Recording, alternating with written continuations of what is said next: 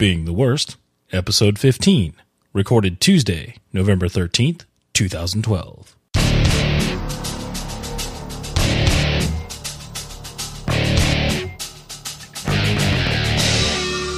From beingtheworst.com, it's the Being the Worst podcast, audio apprenticeships for the aspiring software craftsman, with your hosts, Kerry Street and Rinat Abdullin.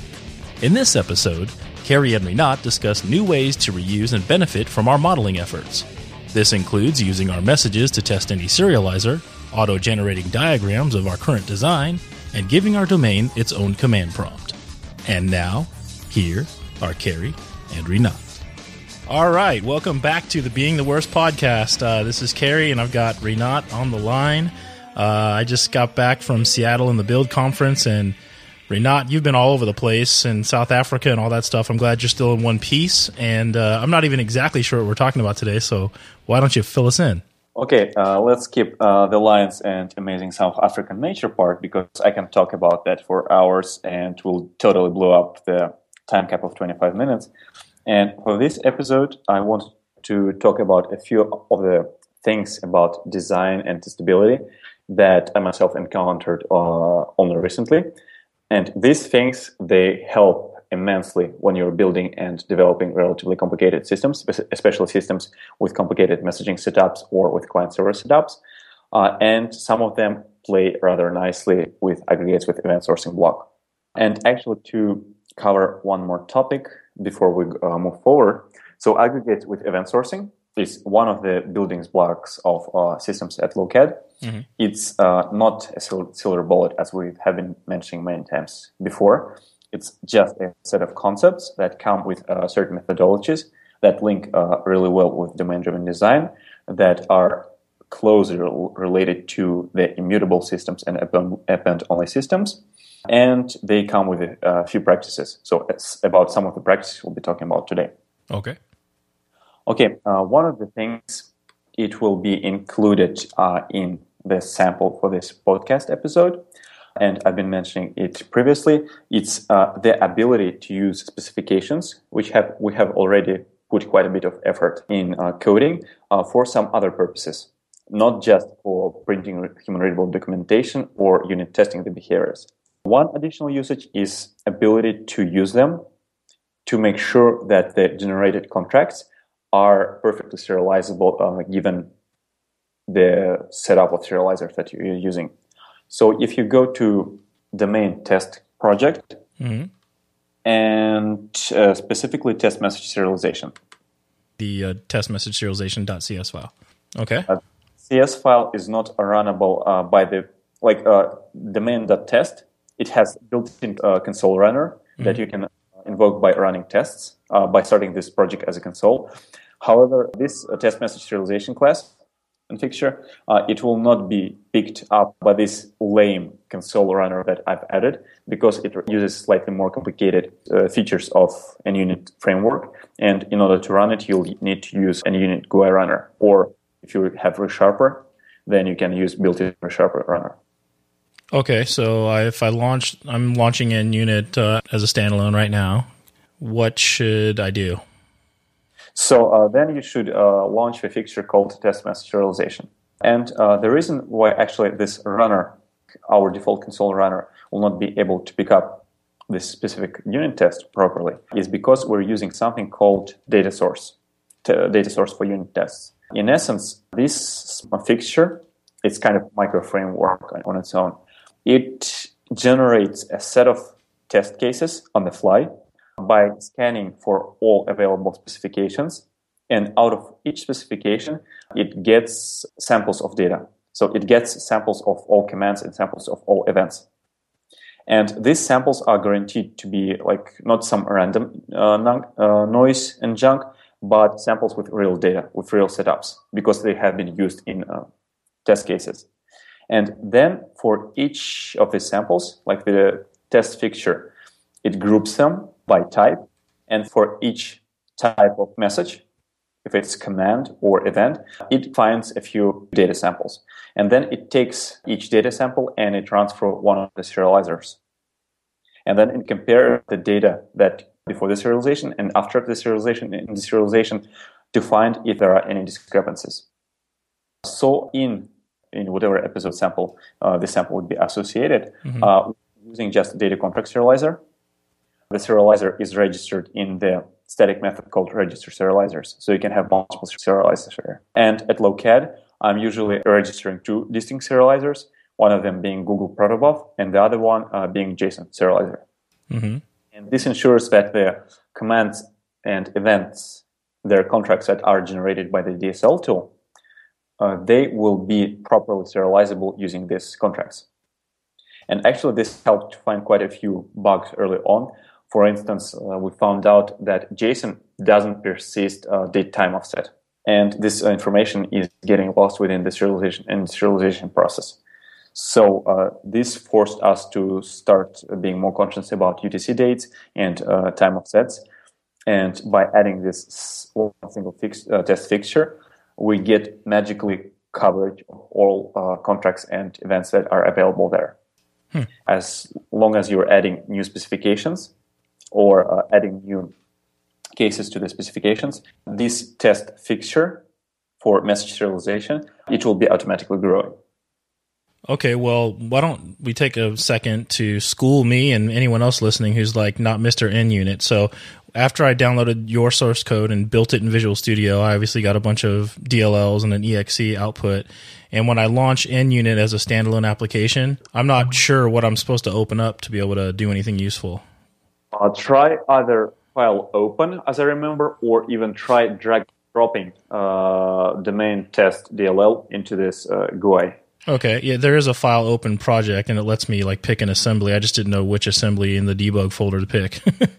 well, in, in the sample code, when I I just you know in Visual Studio I built like four projects. It spit out domain.dll, domain.test.exe. Uh, pick up the .test.exe. Okay, it's, it's, it is executable uh, because uh, we've converted this test library into like standalone Dead Simple console runner in the earlier episodes. Oh, got two people with uh, NUnit going. Okay, yeah. Now, so NUnit picked that up. It let me pick the exe, and it, you know, in its GUI, it's listing all the uh, stuff, and I see test underscore message underscore serialization in there. And within that uh, test message serialization, it's actually it should unwrap. It will have two uh, root tests. Messages should be present, and serializers should be present and there should be something that contains multiple commands and events. Yep, there is. So should work for. Yep. So these are actually auto-generated. These tests are generated on the fly. By what? That by, class? Yeah, by by this uh, well framework, quote unquote, uh, message serialization. I see. Cool. Uh, so if I run it, it cool. works in. Yeah, they're all passing. Yeah. So, for instance, if it prints uh, on your display the same way that it prints in your ReSharper unit test session, for instance, it would say that uh, there was a test called serialization should work for assign employee to factory X4 four times. Yep. Uh, it means that it scanned all specifications, and within these specifications, uh, command assign employee to factory was uh, showing up four times. It took all four uh, data samples and it uh, grouped into them into one test.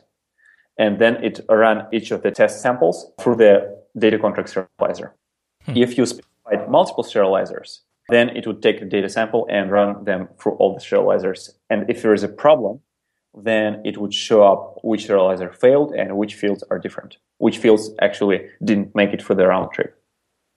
I see. Cool.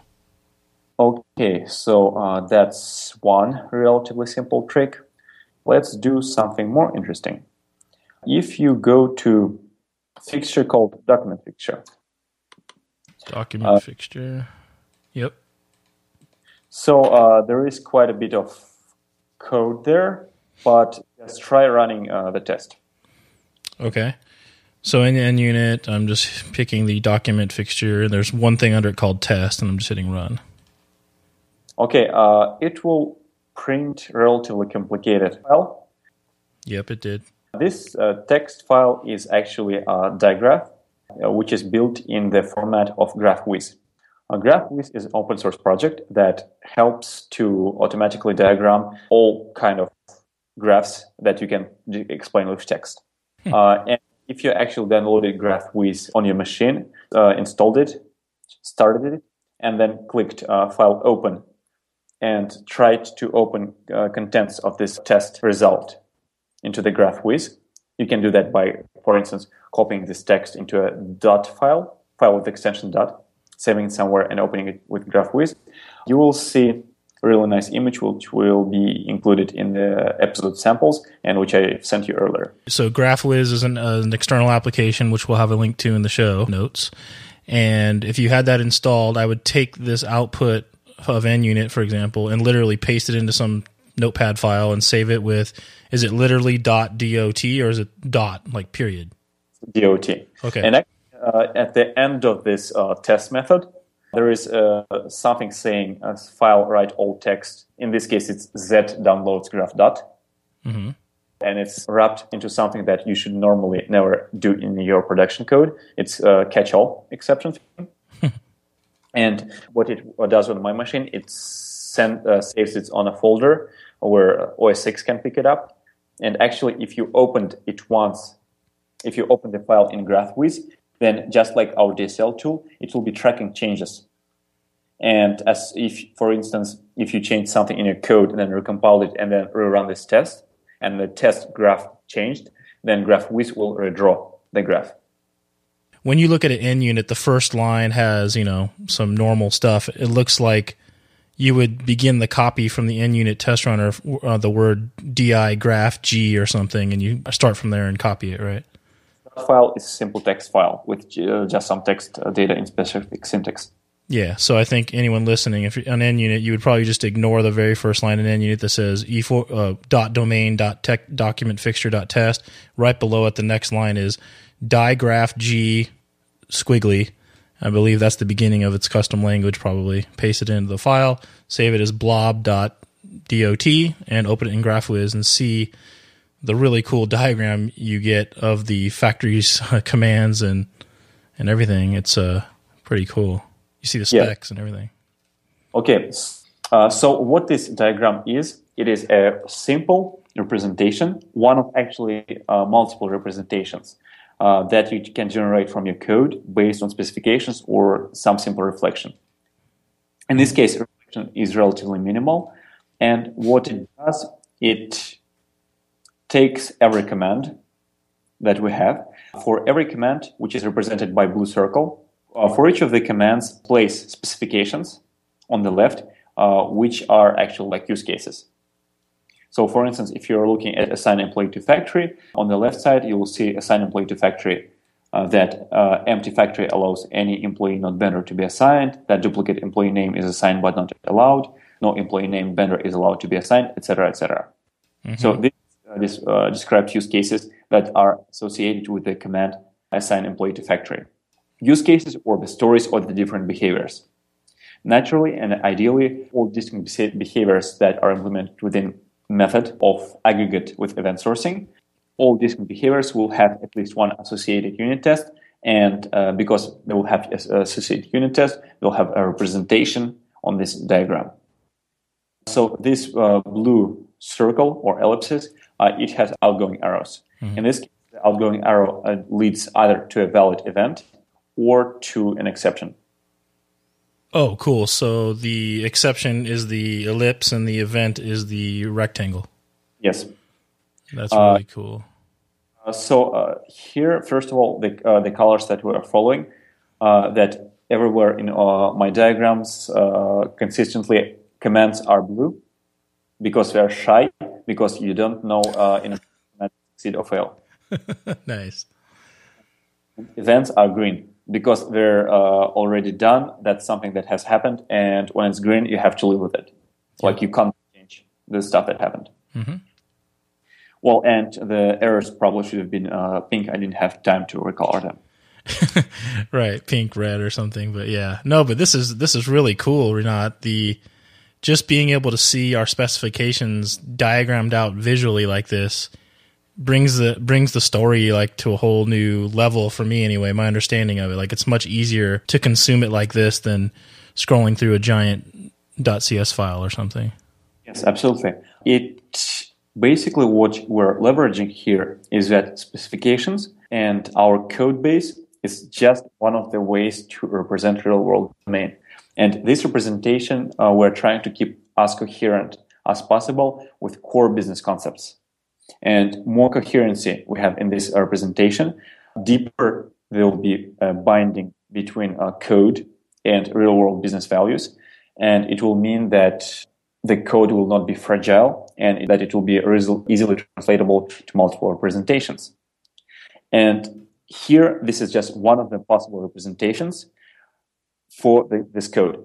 And since we took so much effort to craft command names, event names, or even uh, domain errors and tests of the code uh, specifications, uh, since we took so much effort to do that, so uh, multiple representations that are possible, they are already inherently more or less readable and understandable, and they make just they just help your brain to make slightly more sense out of the stuff that uh, we put in. Yes, I could see. This is just really cool. And the magic that's creating this um, GraphViz data file is all inside documentfixture.cs inside the test project? Yes. So, in essence, that's just uh, one additional micro framework, which is not just a framework, but rather a .cs file. Did you write that? Yes. Nice job, man. I got to give you some props for this. This is, this is pretty cool. I uh, like it. I think it happened not out of the good thing, but uh, UFA team was complaining and rightfully so about the complexity of one of our solutions, mm-hmm. one of our systems.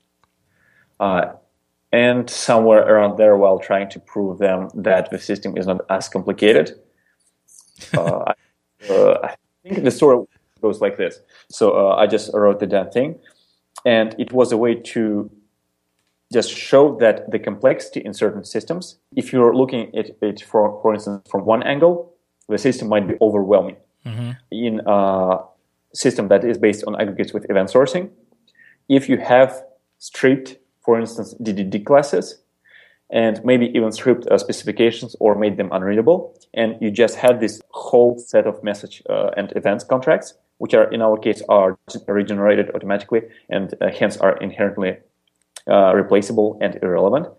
And actually, if in that imaginary overcomplicated solution, not only you stripped DDD and readable specifications, but you also put every single command and event in a single class. So imagine that uh, the solution with uh, 100 or 200 commands and events instantly getting 200 new files. Yeah. And the developer uh, just going in and trying to look at that and trying to make sense of that, it would uh, not make much sense. However, if in your mind you have a really established structure for different layers where things that look the same, that act the same, or that somehow can be aggregated together are actually aggregated and this aggregation is enforced. And if you had a way to represent, at least in your mind or better on the paper or different tools, uh, different aspects of this aggregation or different aspects of the system based on different levels of aggregation, then such system would uh, make more sense. So uh, from this perspective, this ability to print some part of the functionality as a graph, it certainly helps here. It also helps you to identify the places that might uh, be ugly.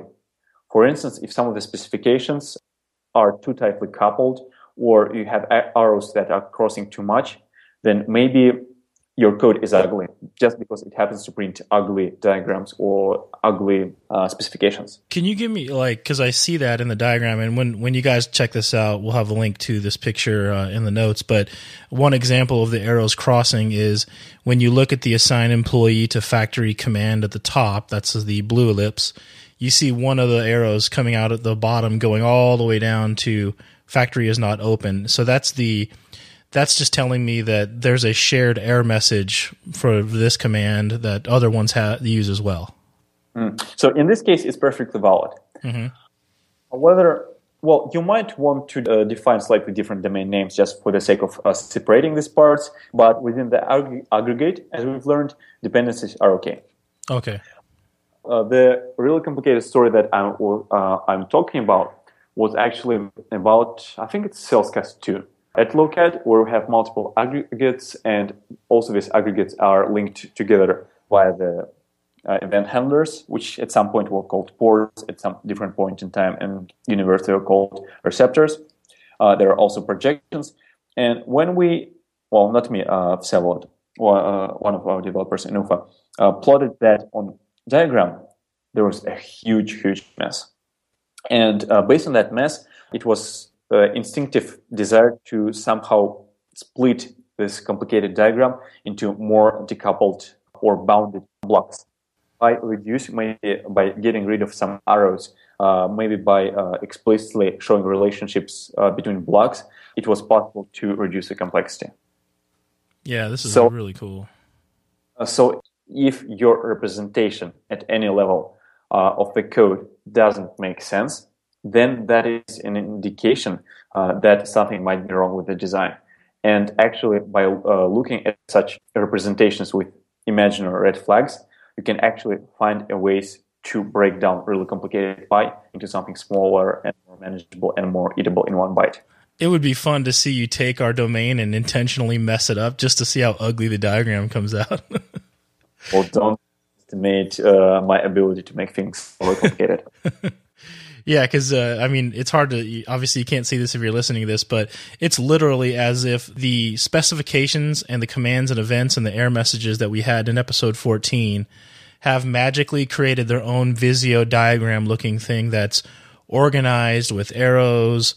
So what what's really stands out to me is we intentionally, I intentionally added a ton of comments and really long names and everything to E14 and, and prior example projects because I was trying to remember and learn as I went. So I was sort of taking my homework notes inside of the source code file and was getting hard to read a little bit. It was a little too cluttered and I had regions and even though I got them out of the way, it was still cluttered and sort of getting hard to read and it was annoying me.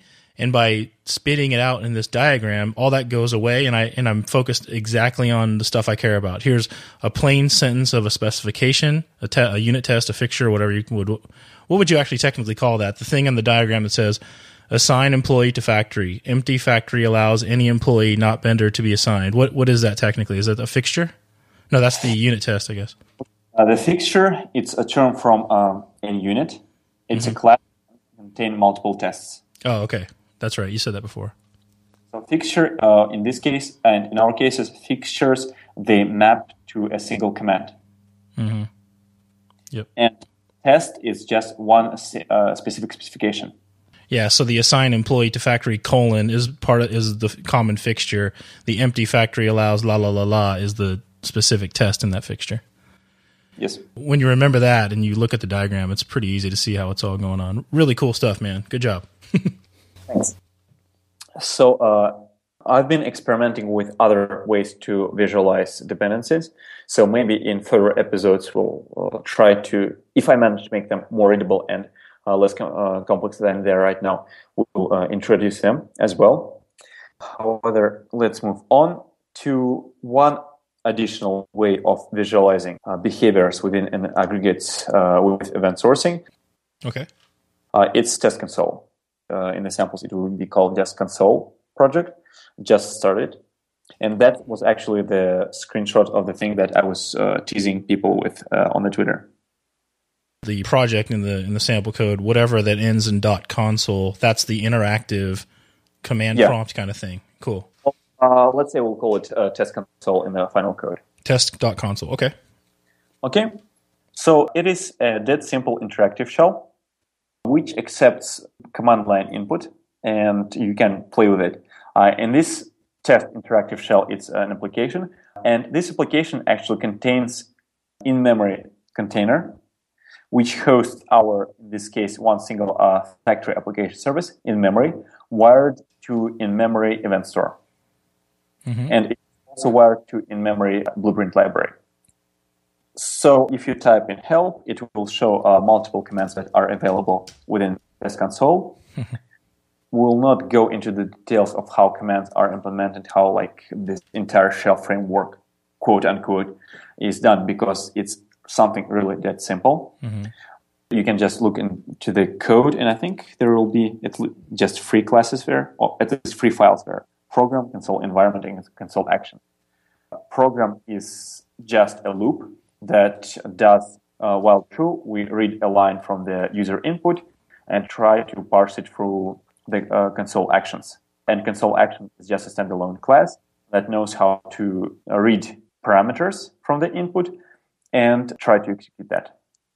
And mm-hmm. while uh, we find matching console action by the keyword, which is the first word in our sentences, and as soon as it is matched, we'll pass console environment to the console matching console action.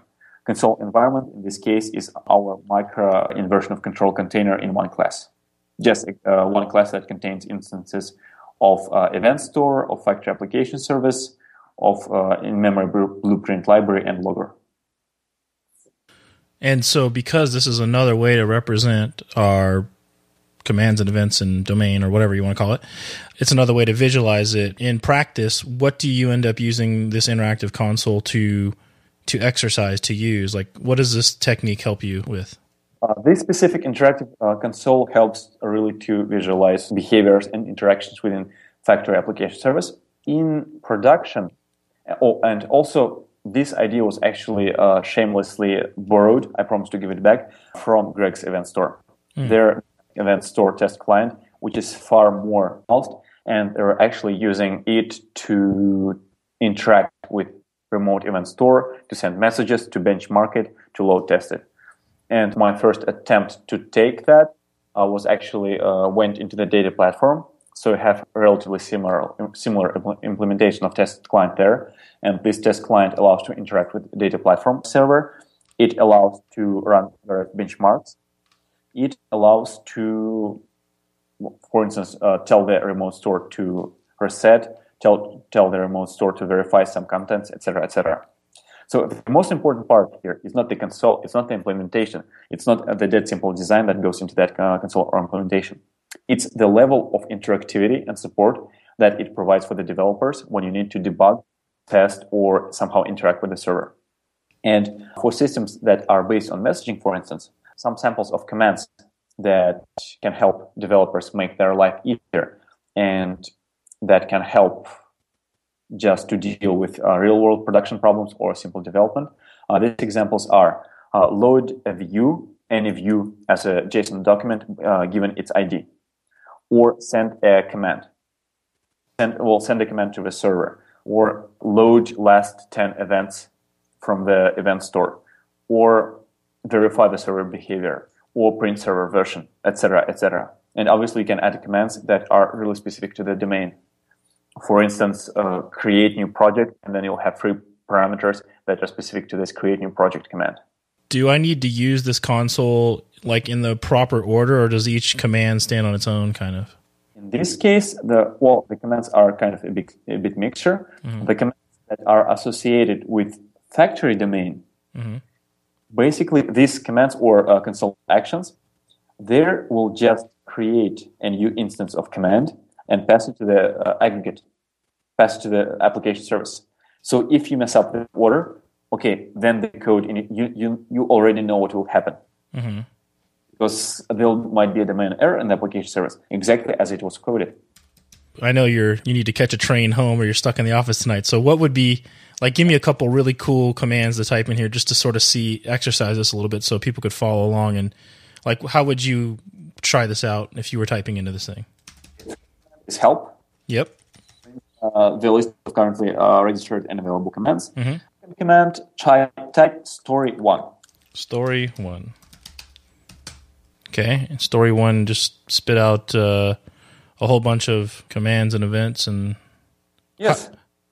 So uh, what? Well, uh, I think it uh, spit out only the events. These events are readable. What it does, it internally assigns, creates a few a few instances of commands and it sends them to the factory, to the uh, factory application service. And the stuff that you uh, see printed on the console is actually events that this factory uh, service would have published then.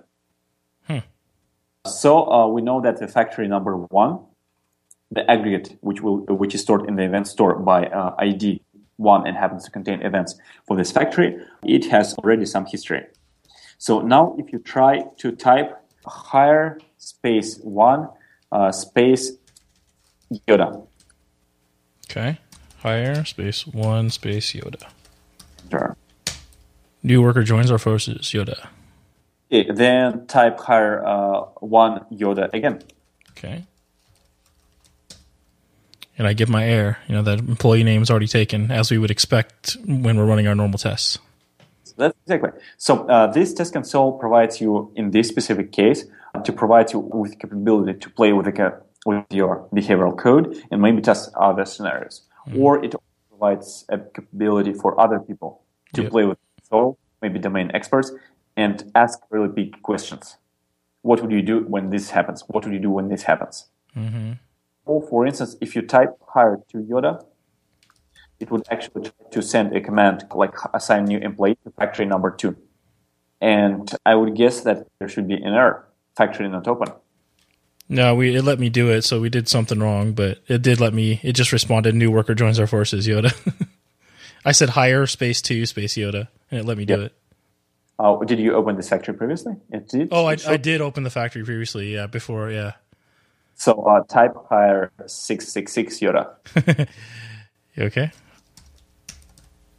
Yeah, air factory is not open. Yep, I, for, I had forgotten that while you were talking, I messed around with the open command, so that's why it worked. So uh, among the commands that currently are there, there is a, a hire command, there is a command ship to uh, transfer shipment to cargo bay, there is command unpack, uh, unpack shipments from the cargo bay. There is command reg. Uh, reg command it allows to interact with the test uh, blueprint service and register or unregister new car designs. And this console is configured in such a way that it uh, comes with a design for model uh, dash T, which involves four wheels, one engine, and one chassis. Mm-hmm. And what's really fun about it, I mean, it's literally like having your own domain DOS prompt, guys. Like yeah. it's it's like a co- it's a co- console for your domain and messing around with the, the commands as if uh, like you would in a, Unix console or DOS console. It's pretty pretty cool. If you wanted to have uh, an on, really complicated online RPG game, not online, uh, local uh, RPG game, okay, here's you, uh, something that you can use. Uh, yeah, it's awesome. Time One check. What, what time do you have to leave to not miss the train, dude? technically missing the train. It's uh, discovering that the metro uh, will be locked and I'll have to sleep on the couch in the office.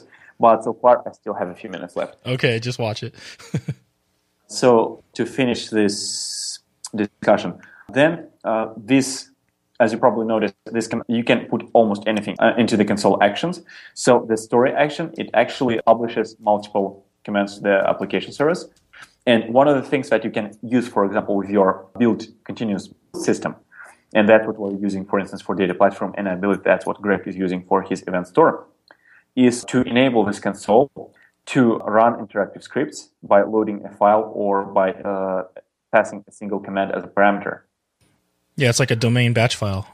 Certainly. And this batch file, for instance, uh, you can have uh, an action, you can code an action. That will load a whole uh, bunch of commands from uh, your uh, production system or like that were snapshotted from the production system, run them through your domain, uh, get the events out of it, and then compare events that were uh, produced by the latest code base with a predefined set of events that happened earlier.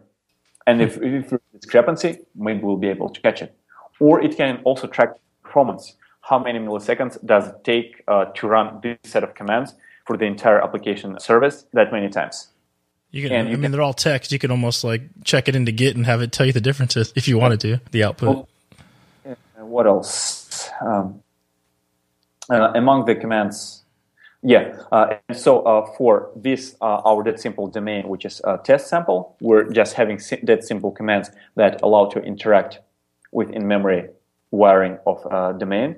However, for more production systems, you'll have a console that will interact with running remotely server, or it will uh, allow to launch a local instance of uh, DDD aggregates with event sourcing server, or do other sorts of things.